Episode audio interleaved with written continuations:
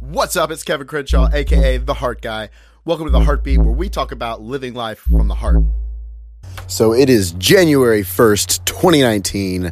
I'm super excited for all that this year is going to bring and everything that I've mapped out. And, you know, it gives me goosebumps remembering how I was here last year in Toronto doing the exact same thing with some friends, hanging out, goal setting, and really planning out the year. And then looking back on 2018 and seeing how it panned out. I hit most all of my goals, but not in the way that I thought I was going to hit them.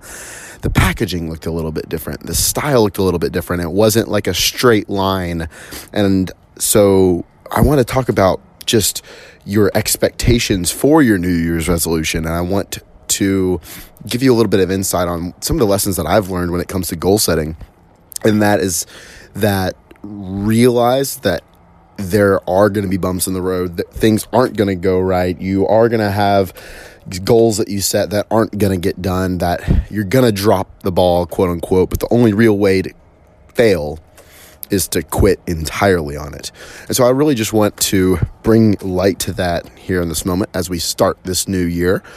And instead of just goals that are in business or with your health or even with your relationships, I would stretch you, because it is the first day of the year and we still got time to do it, to set goals on how you want to feel on a daily, weekly basis, the emotions that you want to have. Do you want to have more humor in your life? Do you want to have more comedy, brevity, like confidence, love, passion? How do you want to live more on a day-to-day basis? And I think if you pursue those things instead of just the tangible stuff, you're going to be more successful, because we want that tangible stuff, whether it be the income goal or the body goal, or I want to be into a relationship this year, or whatever it is. I want to find the right person, whatever you have set for yourself.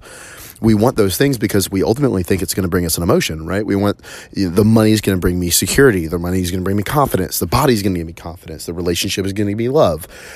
But why not just experience those emotions now? And so ask yourself on a daily basis, maybe incorporate this into your routine of, how can I experience more blank right now? So if you want more love in your life, how can I experience more love right now? If you're not feeling it, how can I experience more confidence right now? How can I experience more happiness right now? And get resourceful on finding an answer for that question and then act upon it. You can live it, because everything that you want in life is a heck of a lot closer than you think. That's what I got for you guys today. Happy 2019. Happy New Year's. And as always, go out there, put some heart into everything that you do today.